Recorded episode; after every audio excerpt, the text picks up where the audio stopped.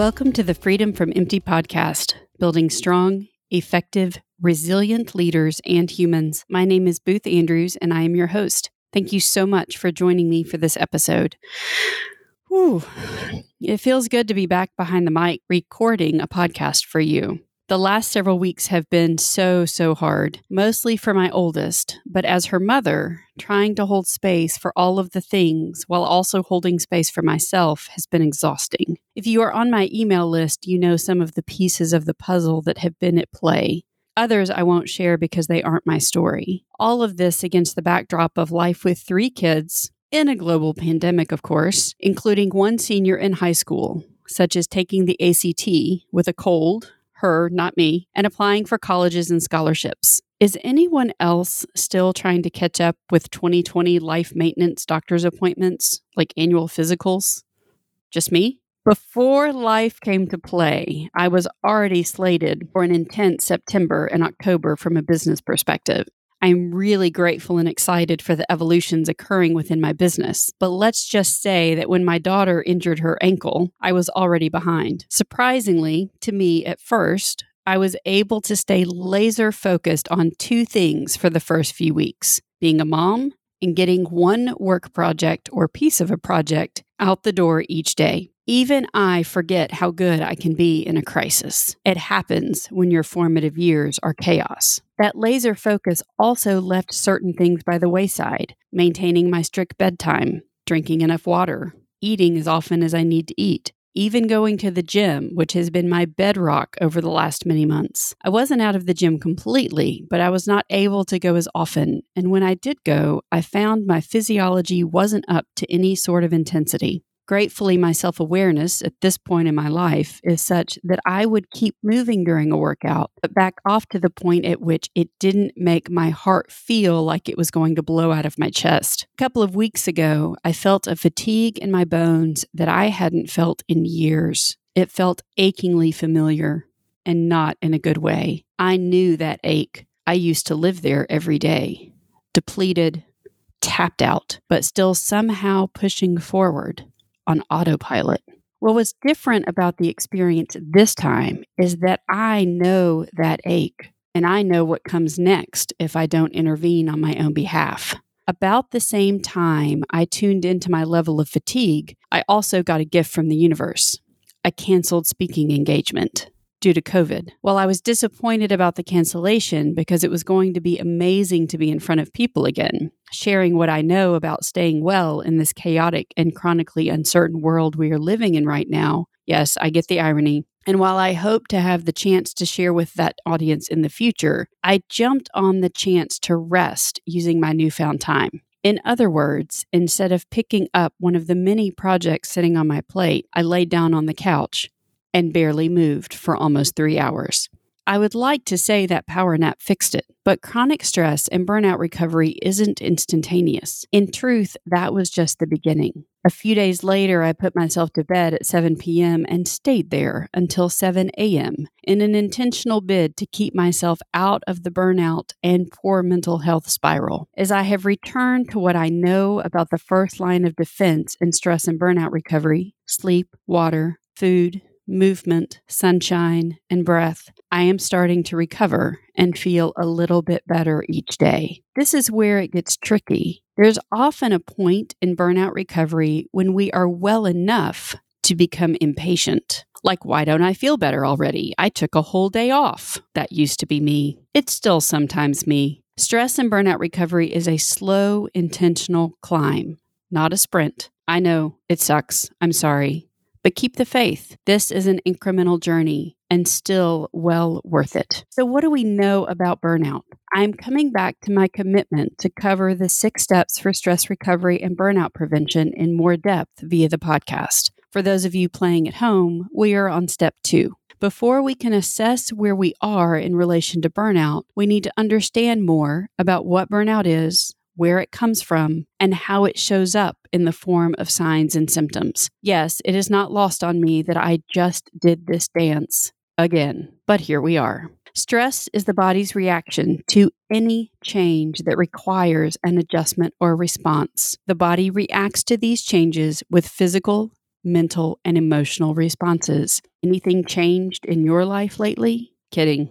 It's not even funny. It's 2020. Burnout is the result of chronic stress without adequate recovery, which ultimately overwhelms an individual's stress management and coping skills. Our bodies are incredibly resilient, but our stress response was intended to be temporary and in response to imminent danger to life and limb, like escaping a saber toothed tiger. Our bodies were not designed to swim in a cortisol bath all day, every day. Chronic stress becomes toxic stress, ultimately breaking down every system in the body, from our nervous system to our hormonal, digestive, endocrine, and immune systems. Every system in the body will ultimately break down over time if we do not intercede on our own behalf by not only mitigating stress where we can, but also building intentional stress recovery as a priority into our daily lives. So, what is the difference between stress and burnout? This is an excerpt from an article titled Stress and Burnout in Ministry. While chronic stress can cause burnout, there is a difference between the two. Burnout may be the result of unrelenting stress, but it isn't the same as too much stress. Stress, by and large, involves too much, too many pressures that demand too much of you physically and mentally. However, stressed people can still imagine that if they can just get everything under control, they'll feel better. Burnout, on the other hand, is about not enough. Being burned out means feeling empty and mentally exhausted, devoid of motivation and beyond caring. People experiencing burnout often don't see any hope of positive change in their situations. If excess stress feels like you're drowning in responsibilities, burnout is a sense of being all dried up. And while you're usually aware of being under a lot of stress, you don't always notice burnout when it happens. Signs and symptoms of burnout are broken into three components physical and emotional exhaustion, cynicism and detachment, and feelings of ineffectiveness and lack of accomplishment. Physical symptoms of burnout can include feeling tired and drained most of the time, lowered immunity or frequent illness, frequent headaches, muscle pain, or other physical complaints, changes in appetite, stomach or bowel problems, changes in sleep habits, and difficulty concentrating. Emotional symptoms can feel like a sense of failure and self doubt, feeling helpless, trapped, and defeated, detachment, feeling alone in the world, a loss of motivation, increasingly cynical and negative outlook, and decreased satisfaction and sense of accomplishment. And finally, behavioral symptoms might include withdrawing from responsibilities, isolating yourself from others, using food, drugs, alcohol, or other coping mechanisms to feel better or to simply not feel at all, and taking out your frustrations on others. The impact of burnout crosses personal and organizational lines, including, but not limited to, lower productivity, stress related health issues, some of them chronic or terminal, increased substance abuse or other coping behaviors. It can precipitate anxiety, depression, and decreases in self esteem, reduced commitment to your organization, absenteeism or presenteeism, an intention to leave, judgment errors or more mistakes, actual job turnover, and higher organizational costs. Before I crashed and burned, I thought I couldn't afford to take a break from work, ask for or demand more help at home, to tell people the truth about how much I was suffering, to step away and take whatever time I needed to heal.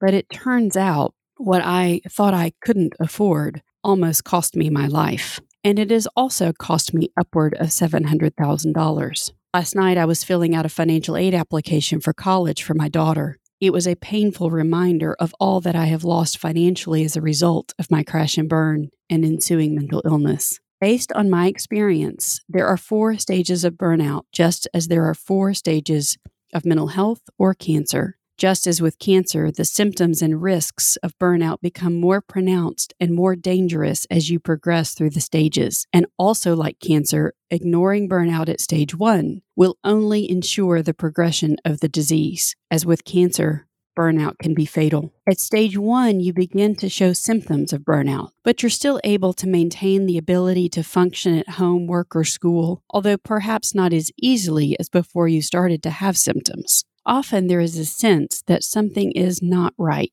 At stage two, it usually becomes obvious that something is wrong. Your symptoms may become stronger and last longer or new symptoms may start appearing on top of existing ones, creating something of a snowball effect. Performance at work will become more difficult, and you may have trouble keeping up with family duties, social obligations, or personal responsibilities. If you make it to stage three, your symptoms have continued to increase in severity, and many symptoms are often taking place at the same time you may feel as if you are losing control of your life and your ability to fill your roles at work or home. And by stage four, the combination of extreme, prolonged, and persistent symptoms of impairment often result in development of other health conditions, potentially chronic or terminal, and have the potential to turn into a crisis event like unemployment, hospitalization, or suicide. Burnout progression is like being a frog in boiling water burnout sneaks up on us. That is one of the reasons why it is so important for us to check in with ourselves and to equip our tribe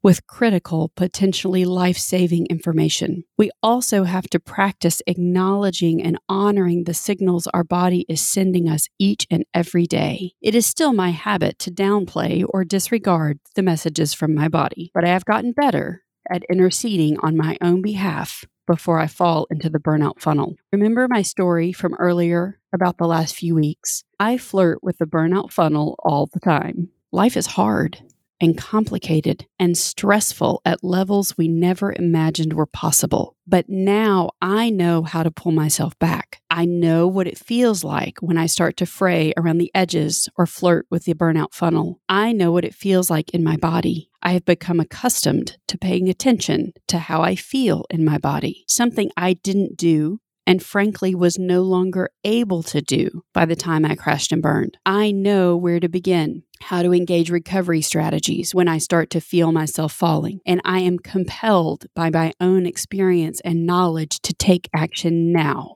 and not later. You see, ignoring the burnout will not make it better. If you ignore cancer, it will spread, it will grow, it will ravage your body. The same is true of burnout. If you ignore the signs and symptoms and just keep pushing forward, it will not get better. It will get worse. This is what I know about burnout. What I also know is that the time to heal from burnout is unknown. But here's my theory. I was on a call with a friend the other day who said that when he started taking antidepressants, the rule of thumb for how long he would need to be on them was approximately twice as long as his symptoms went untreated. Instinctively, I would suggest that this is also true of burnout, although recovery is a distinctly individual experience. But how long does it take to recover? My guess is approximately twice as long as you spent with untreated symptoms. And I also don't mean half assing the recovery process. Yes, we will have fits and starts and times when we forget what we know and fall off the wagon. But I would argue that recovery begins when we first start prioritizing stress recovery, burnout prevention, and our physical, mental, and emotional well being like our life depends on it, because it does. So, here is how burnout is different from cancer. With burnout, we have choices, at least until the point at which we have left our burnout unremedied for so long that we have developed a chronic or terminal illness. But until then, we have the opportunity to start to pull ourselves back from the ledge. I still have to pull myself back from the ledge on a regular basis but not nearly as often as I used to. But at least now I know, and I want you to know too and to have all of the knowledge, tools, and resources you need to intercede on your own behalf. That is why I am creating a self guided online course to take you through the six steps to stress recovery and burnout prevention. If you aren't already subscribed to my emails, but you want more information about when the course is available to the public, hop on over to boothandrews.com and subscribe. Thank you for listening today. And if you haven't already, please hit subscribe and remember to rate this podcast on iTunes or wherever you listen to podcasts. When you subscribe and rate, you make it easier for other people to find this content. I look forward to being back with you next time.